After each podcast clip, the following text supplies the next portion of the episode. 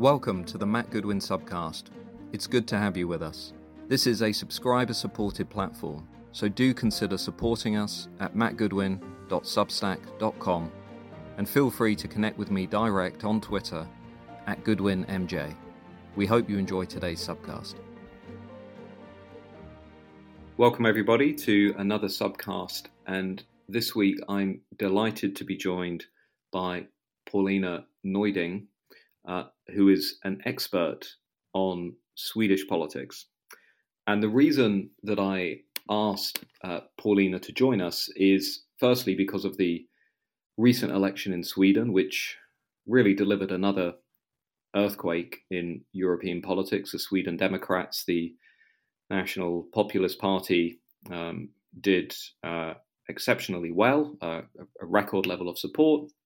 And I wanted to talk with Paulina about what, what's behind that and what we can learn from that. But secondly, I've also been reading many of her articles, which I strongly recommend, including uh, two articles recently uh, one in Bari Weiss's uh, Substack, Two Bombings in One Night. That's normal now in Sweden. Uh, and also uh, her piece in The Spectator, uh, Sweden's New Power Brokers, Uh, reflecting on the rise of the uh, Sweden Democrats. So, Paulina, welcome to the subcast. It's great to have you with us. Thank you, Matt. Thank you for having me. So let's just jump straight in. What is happening in Sweden? Because if I go all the way back to the days when I was doing my PhD in the early 2000s, there was the beginning of the rise of populism in Swedish politics, you might say. But historically, Sweden was always seen a bit like the UK, a bit like Germany, a bit like Spain, a bit like Portugal, in being um, considered to be immune to populism. So Sweden mm. was the nice, fluffy, historically liberal uh, democracy with strong mainstream parties and um, very little public appetite for the kind of populist politics that had been taken off um, at the time in countries like Italy and, and Austria and so forth. Now, 20 years on, Swedish politics is unrecognizable, and the unwritten law that Sweden doesn't do populism has been blown apart. So, I mean, let's just start there. What is happening in Sweden? Well, Swedish politics are unrecognizable, as you say, and that has to do with the fact that Swedish society is unrecognizable. If we go even further back to the 1960s, that's when my parents came to Sweden as refugees from Poland. Uh, Sweden really was uh, utopian in, in many ways. It, it was I mean, obviously, all societies have problems, but Sweden was a low crime society, which had, you know, it, it was this emblem of political and social stability for good reason. And um, what's happened in the last few years is that we have um, an extreme wave of violence, uh, extreme in European terms. Uh, we just had our 50th uh, deadly shooting uh, just this week and these are i mean if if you have americans uh, americans listening to this they will probably not find that very shocking but in a european context that's extreme. Uh, we have the highest level of deadly shootings in the eu and uh, we're the only eu country with uh, where, where gun violence is increasing. Uh, so that's gun violence. Uh, and and you can compare 50 deadly shootings in sweden with one deadly shooting in finland in the first six months of 2022. Uh, so these are extreme levels. And we have extreme levels of bombings. We have a bombing epidemic that's uh, that has no equivalent anywhere else in the world. Um, so, and you know, um, another example would be the fact that we have 60 neighborhoods, uh, which, um, according to the police, uh, the, the state or the police are, are struggling to to um, uh, to maintain control over. Um, so, and you know, according to to to the police, again, uh, we have forty criminal uh, clan, uh, clans operating in Sweden. So, um, so we have we have all these new problems, and Swedish society has become much much less peaceful and much less stable. And this is obviously this is something that's going to affect politi- political life as well. So it's fair to say crime, criminality, violence has become a lot more uh, pressing in the political agenda, and I'm guessing mm. aligned, aligned to that, the debate over immigration has become a lot more prominent. Yes, and I mean, sometimes you can get the idea that people um, crime becomes more important to voters because the media play on fears or people talk more about crime and that's not the case here it's it's uh, a change in swedish society where with uh, um, more it's not just that we have more shootings it's uh, it's a new level of brutality that we haven't seen before so that's the reason why crime has become so important to voters and for the first time ever in this election, uh, crime was the top priority of voters, according to some polls. So that was new. So, just for readers who and for listeners who are not familiar with with what what we're talking about when we talk about crime, we're talking mainly about gang violence hmm. between mm. groups of who.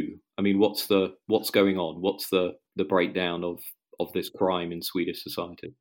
Um, so yes, we're talking about gang violence, gang crime mainly. So when we talk about the shootings and bombings, these are mainly uh, a matter of um, um, something that the, the criminal uh, gangs are doing. And these can be street gangs in um, immigrant neighborhoods, and then there are um, criminal clans. Uh, there are motorcycle gangs. So not all gangs are are immigrant gangs, but there's definitely um, this is definitely a problem that's linked to immigration and failed integration. If you look at shootings, for instance, 85% of suspects are either first or second generation immigrants. So the, the, it's very clearly part of the problem.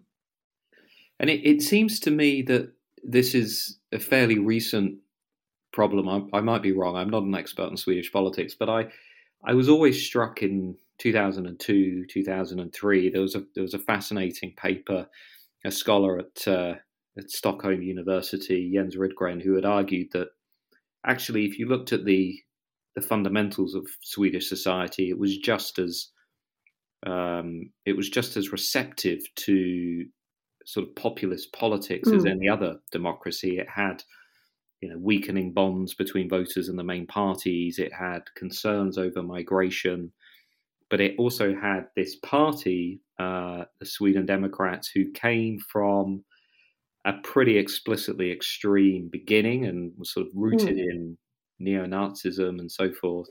But clearly, from the outside, and again, from my sort of you know amateur um, perspective, it seems that the Sweden Democrats has basically uh, have basically targeted this issue and campaigned on this issue uh, and have exploited the failure of mainstream parties to deal with this issue. Is that a is that a fair assessment? Definitely. And uh, as far as I mean, every European country has has a party like the Sweden Democrats. Uh, the Sweden Democrats have a very, um, I mean, they have a very distinctly far right past. Uh, about a third of their founders were had links to uh, neo-Nazi circles. So the, this is what is what's so so tragic about the Swedish case that um, the Sweden Democrats really have this um, these the, this past with these links to to extreme right uh, circles and even Nazis. And how how were they able then to to go from being mm. a, a very toxic fringe force that was, you know, uh, an outcast in Swedish politics. Nobody said they'd work with the Sweden Democrats. Nobody said they'd ever mm. uh, join a coalition with the Sweden Democrats. So how do they go from being, you know, a very small player into becoming, you know, what what you call in this piece uh, the power broker mm. in Swedish politics? Just talk us through that journey. Sure. I mean, what's what does that detoxification journey look like in Sweden? So what happened in Sweden was that. Um, immigration kept growing, and um, the the debate about immigration was um, this was a very difficult issue to talk about openly in Sweden. As as late as in 2014, the political editor of uh, Sweden's biggest newspaper, Aftonbladet, which is social democratic, she said that she can't can't even imagine an argument for reduced immigration which isn't racist. There wasn't even a way to suggest that we could reduce immigration without being accused of racism. The Liberal Party, for instance, they had uh, posters in the, I think it was in the 2010 election, where it said, yes to immigration, no to racism. So that was presented as a sort of dichotomy. And at the same time, uh, there was never, or very, just very, very briefly, a majority in favor of increased immigration uh, among the voters. So, so voters really had nowhere to turn if they wanted to, uh, uh, you know, wanted to have less liberal migration policy or or uh, less open borders.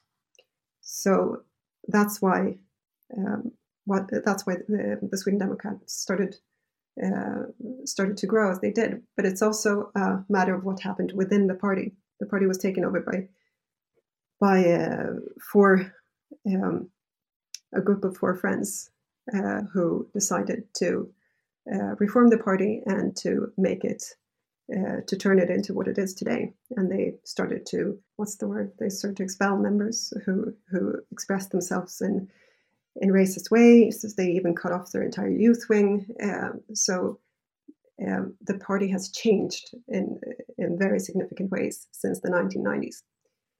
Um, so it's both a matter of what other parties did and also a matter of how the Sweden Democrats have changed um, since the 1990s. And and along that that journey, I'm assuming that they've picked up different types of voters as they've gone through the 2000s and the 2010s, and mm. look across much of Europe, and often you tend to find that national populist parties have usually, not always, but usually picked up votes from the working class, uh, from voters who mm. uh, had previously given up on the political system. They'd often, maybe they voted for the left at one point, but often they voted for the right, but usually they'd given up on politics altogether. There was often a very strong gender gap. So, you know, there were typically men, uh, mm. often hadn't gone to university, small towns, medium towns, outside the cities, outside the university towns, overwhelmingly concerned with cultural questions of migration, sense of cultural loss, mm. quite Eurosceptic, distrustful of mainstream politics.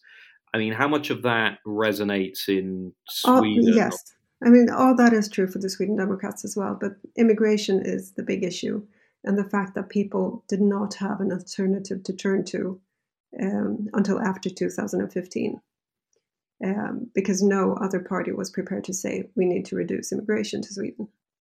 I mean, has there been any reflection on the part of the centre right or centre left on that that previous strategy of mm. you know, essentially pushing that conversation out of the mainstream? Has there been any expression of regret. For example, in British politics, you often meet Labour MPs who will say quite openly, you know, they lost control of my of the immigration issue in the 2000s mm. and the 2010s, and they say, you know, we should have dealt with it. We should have addressed public concerns. Is is that a factor in Sweden or? Yes and no. Yes and no. Everything turned in Sweden in 2015 because in the end, Sweden had to. Um, introduce border controls and so on in 2015 to reduce immigration. Up until that point, uh, to reduce immigration was uh, uh, meant that you were, I, I mean, it, you could be accused of racism for saying that that's something that we need to do. When that point came, when when the established parties and the established media had to admit that you might not be a racist if you suggest that we need to uh, reduce immigration, uh, at that point they had to sort of say that they'd been wrong all along, and and because they had made such a strong moral case against um, reduced immigration, that became uh, led to a crisis of confidence. There has been um, you, you very you very often hear that well we were right about immigration up until 2015 where where when the immigration wave came it became too much for the system to handle. So that's sort of the cop out where where uh, establishment politicians say we, we were right but only up until 2015 when we all turned. Um, so um, so the Sweden Democrats really benefited from this very polarized uh, way of looking at immigration, and they benefited benefited from the fact that um, established parties, established media were in effect accusing voters of racism for not agreeing with the, the immigration policy that governments to the left and to the right were pursuing. And so the Sweden Democrats break through, they become a mainstream force, they start to pick up more mm. and more support. Um, refugee crisis is a big part of that. Escalating violence is part of that. Sweden then goes into COVID, uh, the pandemic. How does that change things for the Sweden Democrats? I mean, was there any were there any cultural divides over lockdowns or how the state responded to that pandemic? Uh, that's you know Sweden is an interesting society in that way because we first of all we didn't have lockdowns really. Uh, we had some restrictions, but we didn't go into full lockdowns like you did in in Britain. And Sweden is still a very collectivist society. So when you have a crisis like this, um, we tend to to stick together. And even the Sweden Democrats signaled that they they were um, that they were not in opposition to to the policies that the government was pursuing. Um, so COVID didn't change much, but what what has changed is um, is crime because it's reached such extreme levels. Uh, just last week, I think we had four bombings in total, or if it was two weeks ago, where you know people two blasts uh, on two nights you could hear blasts over large parts of Stockholm um, because uh, residential buildings were uh, were bombed in two two different areas. Um, and when you have such extreme levels of violence, and when it's clear that not obviously not every act of violence has to do with immigration and failed integration, but overall gang, gang crime does have to do with immigration and failed integration. That really does change uh, the conversation on, on these issues. And it, it, just sounds so astonishing to me that, you know, when you describe the violence and in your mm. thesis you talk about just how frequent, you know, these bombings are and the fact that we're not talking about, you know, violence that's restricted to ghettos. We're talking about violence that people mm. Hear, that they can mm. relate to, that they, you know, is part of their their lives. Um, where where is public opinion on this issue? I mean, ordinary Swedes, you know, not not not even just Sweden Democrat voters. I mean, just everybody. Where are they on this issue? I mean, if I were to look at you know opinion polls and surveys in Sweden, I mean, just talk me through the mindset of Swedish society on this issue because it sounds so extreme to me that the Swedes are, are living through this. And it is extreme, and and that's the thing. I mean, we we when we talk about normalization, we tend to think about women who are in abusive relationships, and they violence just becomes normalized. But we've seen something similar when it comes to the bombings in Sweden. It's you can have, um, you know, a story of um, of a bombing late at night and it's not something you would talk about at work in the morning because we're so used to it. And, and it's remarkable just, to me. It is remarkable. It is remarkable. Um, and um, uh, you know we've had almost 500 suspected bombings since 2018 which was the year of the last election. And not every bombing is powerful but but many are. And we read stories of children who wake up at night because the apartment is shaking and they come running into their parents' bedroom screaming, Am I going to die? You know, those kinds of stories. And it's just, it affects people's lives on a, on a very profound level. So it's, um, um, so, so what's happened in Swedish life, if you talk to, if I talk to friends or, you know, regular middle class Swedes, if you talk to them, you see that life has moved uh, their concerns have moved down Maslow's uh, hierarchy of needs. Suddenly, we're talking about safety in a way that we simply didn't used to in Sweden. We're talking about um, child robberies have become a, a big problem. There, there's an increase of robberies against uh, children and and youths, uh, where there's often excessive violence. And these are called humiliation robberies uh, there was a, a, government report about these robberies, and they are indeed uh, there. There has indeed been an increase there's a very clear pattern. The perpetrators uh, are usually immigrants or children of immigrants. Uh, the victims are very often Swedish boys um, who are are you know victims of not just uh, robbings but but humiliation, unnecessary violence. Uh, they're being burnt with cigarettes. They're being called things. They're they're filmed by their uh, tormentors. So so people are concerned with their own safety and the safety of their children in a way that's that's simply new for Swedish society. And into this mix, you get the Sweden Democrats and and mm. their leader, and I imagine what they're saying is tougher sentences, tougher positions on law and order, right. Lower immigration, etc., etc.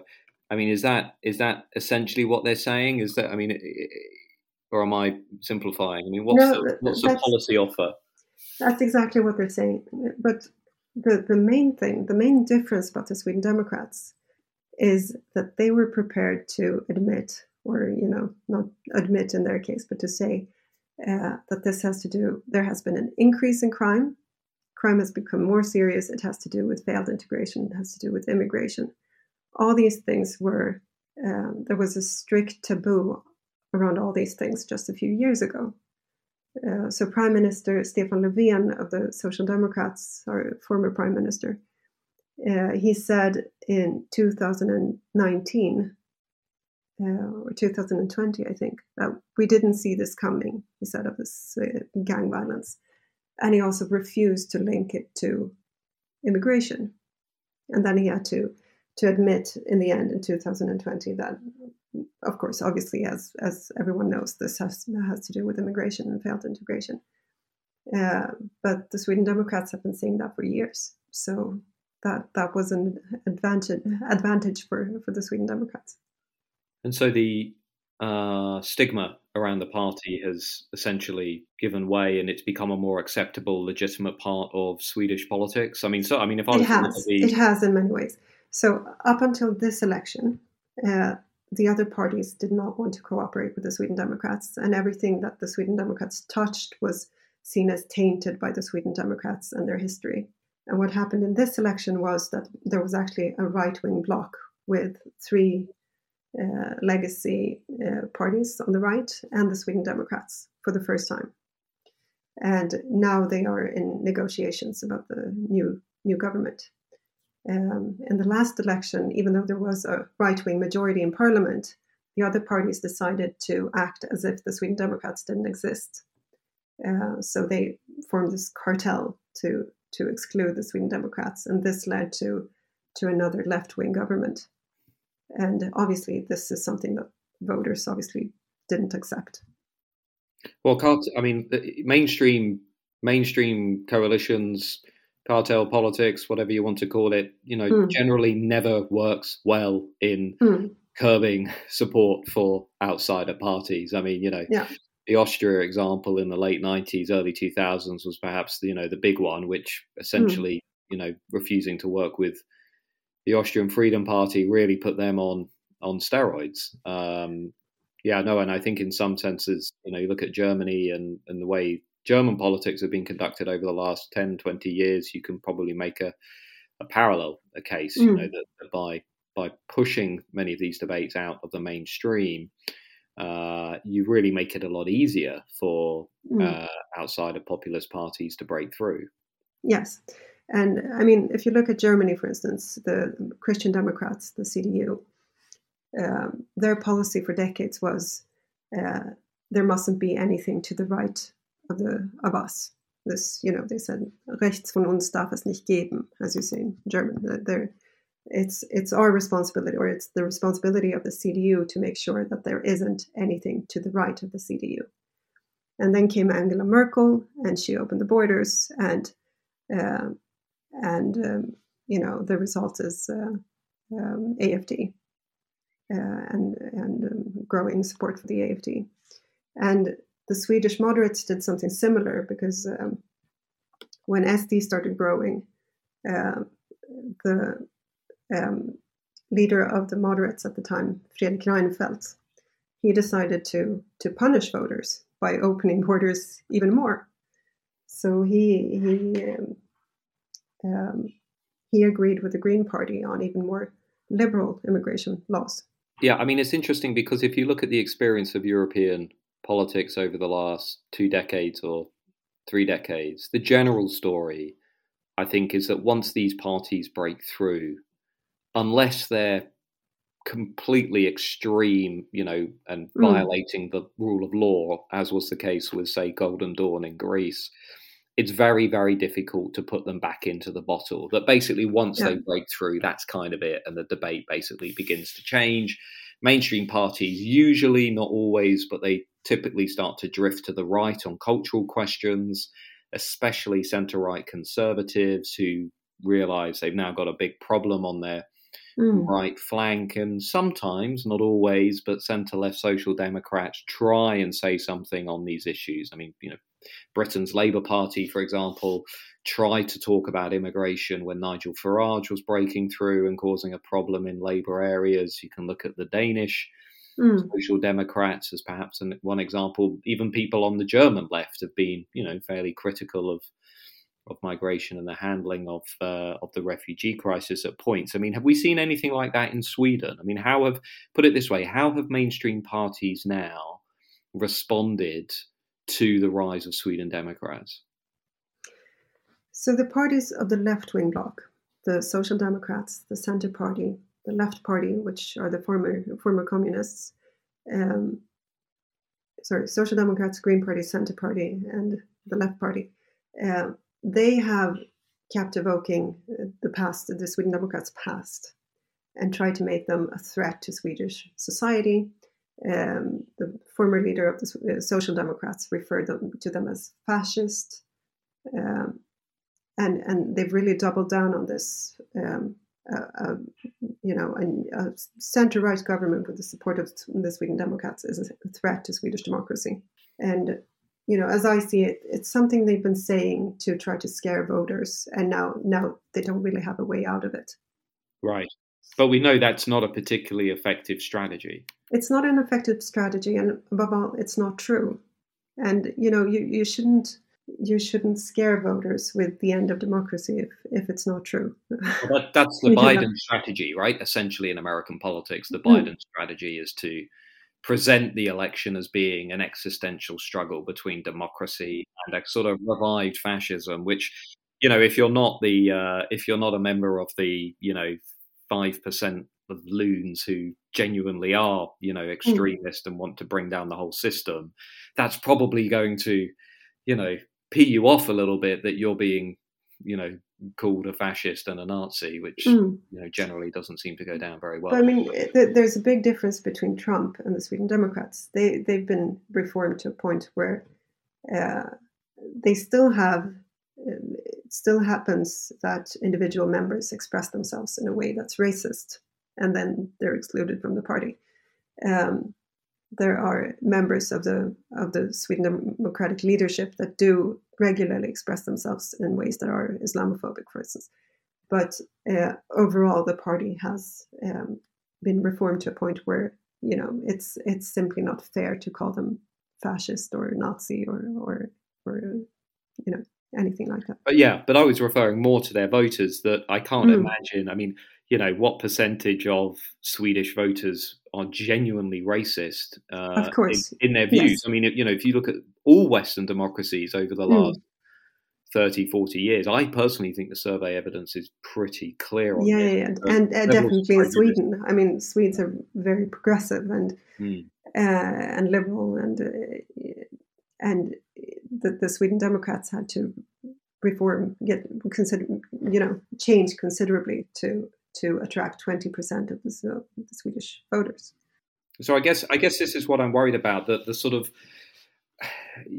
the longer I sort of I've been working and writing in this area, the more I've become convinced that actually one of the big problems that we have to contend with is the imposition of these speech codes mm. on voters around cultural questions, which really do galvanize them to mm. vote for parties they might not otherwise actually vote for. That that there is a exactly. sort of a dogmatism uh, or, or, a very narrow orthodoxy that descends on politics. Now, you know, my friends on on the on on the social democratic left or the radical left would say, well, if you didn't have those speech codes, everybody would suddenly become racist, and society would sort of descend into, you know, this mm. sort of fascist apocalypse. But um, I've always been less convinced by that argument. I think there is something mm. that is changing on the left of politics that we can sort of sense over the last ten years that that has act that has been actively driving support for these these populist movements.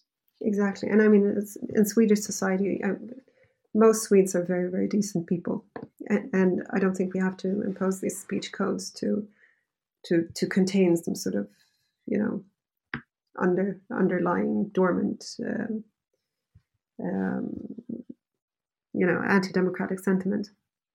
Um, and I think it's important to, as I mentioned, the, the German CDU. It's it's a, legacy parties on the right have a responsibility to keep their own voters in order not to to create the sort of political turbulence that we see in Sweden now.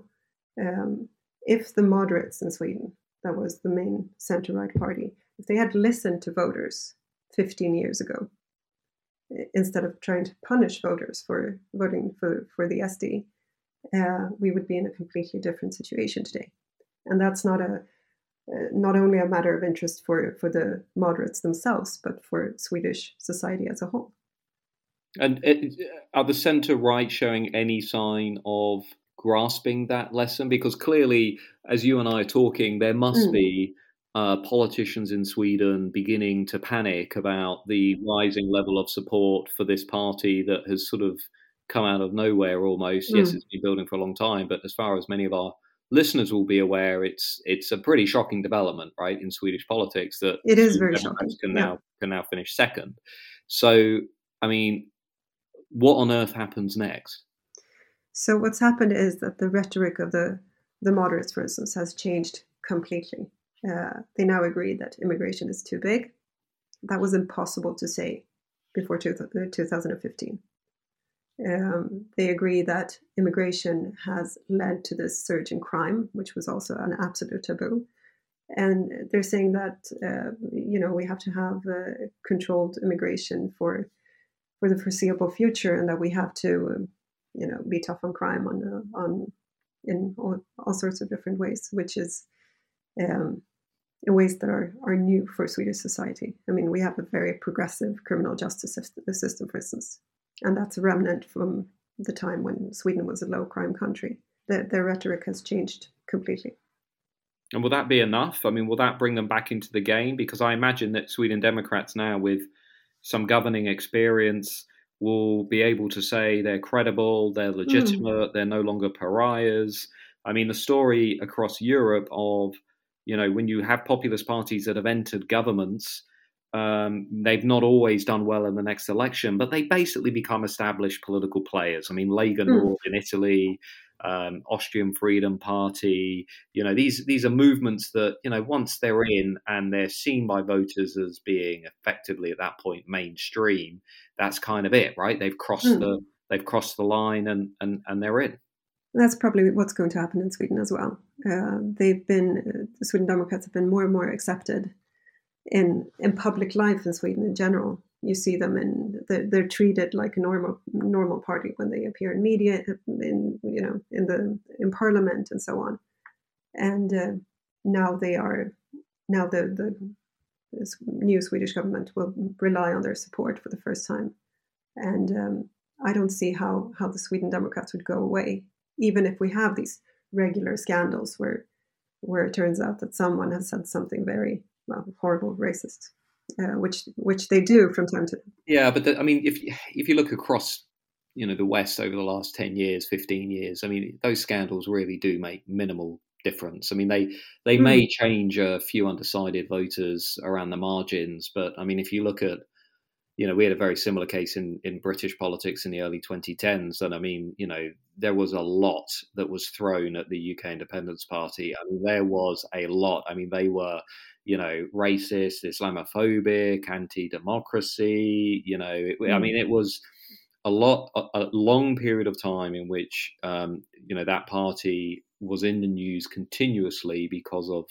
you know these kinds of charges and um, and accusations. But then if you look at it, the level of support, it stayed pretty stable and then and then grew and and you know they effectively became became mainstream. And I think I think you know the longer I sort of observe this on the outside, it's just I I just think that many mainstream politicians and activists and also journalists and and academics as well um, i think in a sense are so um, committed to not really engaging with these arguments that mm. they sort of vacate the public square altogether and they just say, you know, it's easier to say these parties are extremists, they're racist, and, and that's where the conversation ends, mm. rather than uh, actually address the underlying grievances that are driving many of these voters into the arms of populists. So I imagine in Sweden that is about surely coming up with a decent, coherent strategy for dealing with gang violence mm. um, and dealing with the bombings that is probably going to be a lot more robust than what Sweden has seen until until now. I mean, if you compare and contrast policies in, in Denmark and Sweden, for example, with regard to say integration issues, right, they're radically different. Um, they are. Um, yes. So so so how does Sweden get into a place where it can start to address the the issue rather than sort of you know mm. spending its time on the politics? Yeah, and I, I think that voters uh, they've come to a point where they know that these scandals are going to uh, to happen in the Sweden Democrats. It's part of the calculus. They don't care. They, they want something to be done about the bombs. They don't don't care anymore if someone says something racist, uh, and that's a problem in itself, obviously, because that sort of brutalizes the uh, public discourse. Um, but hopefully, now that Sweden gets a center right government, it looks like uh, the new government will reform its um, policies on crime and justice entirely, and that's what we need to do. I think you read in sorry you, you wrote in your piece that the Social Democrats have won 18 of the last 24 elections. Sorry, 19 of the last 24 elections, which is quite a uh, quite a record. might be true. Yes, I mean they they've been the dominant force in mm. Swedish politics for for the last century. But then there's a there's a there's a gamble here, right? That mm. if the centre right and this right wing alliance do not, if they're not able to to demonstrate change mm. on this issue, which will be very difficult to do, because as we know, if you want to reduce immigration, you have all this international law that you have to take into account. That's very difficult. It's you can say that uh, criminals who are not citizens are going to have to leave Sweden. You can say that, but then it turns out that it's very difficult and complicated because because of international law, and so on. And then these are very complex processes. There was an article just a few days ago about a town south of Stockholm, Södertälje, which has a very large uh, Syrian population, and where where clans are believed to to have you know entered politics, municipal politics, in a very serious way. So, so in a very serious way. So there's uh, clan-based political corruption in in in this municipality, and that's not something you can you can deal with in in four years. So we're dealing with very very complicated problems that will not go away in the in the next four years. And it sounds as though then much of the turbulence that we've witnessed at the last election and that's been growing for a period of time is probably going to become a permanent presence on Sweden's political landscape. It just mm. it doesn't sound to me listening to you that the fundamentals of this new Swedish politics are really going to change all that much. I mean, it sounds as though Sweden's just going through what Austria and Italy and mm. uh, the UK have gone through over the last 15 years. It just doesn't sound to me that there is going to be any real watershed moment arriving on the horizon mm. anytime soon. Yeah, yeah, and it's we we're looking at a more much more polarized political reality where where you have the the left accusing the right for being democratically if not illegitimate, then at least not trustworthy. and um, you know that's that's a new situation, and it's it's very serious. Well, Paulina, we will watch the events closely and what happens with the new government, which I imagine is going to be a very um, interesting time in Sweden and for the Swedes to observe and watch how that progresses. I think the fact that the election came so close to events in Italy has also reminded a lot of observers that many of the things that were written during COVID about the the end of populism as were perhaps somewhat premature, and if anything, what we're seeing are parties that used to be, you know, pretty marginal are now enjoying record levels of support, including in Portugal mm. and Spain, and I think Sweden now, remarkably, has become a success story for populism rather than the, where it started off, which was a, a textbook case study in a democracy that didn't really have a successful mm. populist party. So um, we'll be watching those uh, watching those events closely. Um, for everybody listening, I really urge you to uh, get hold of Paulina's writings. Um, I've mentioned the piece in um, Common Sense, Bari uh, Bari Weiss's uh, Substack, and also uh, her columns uh, in the Spectator. Um, Paulina, thanks for joining us. Thanks for giving us your thoughts on a country that a lot of listeners won't know perhaps too much about, um, but uh, you've nonetheless sharpened our understanding. So thank you for your time. Thank you, Matt. Thank you for having me.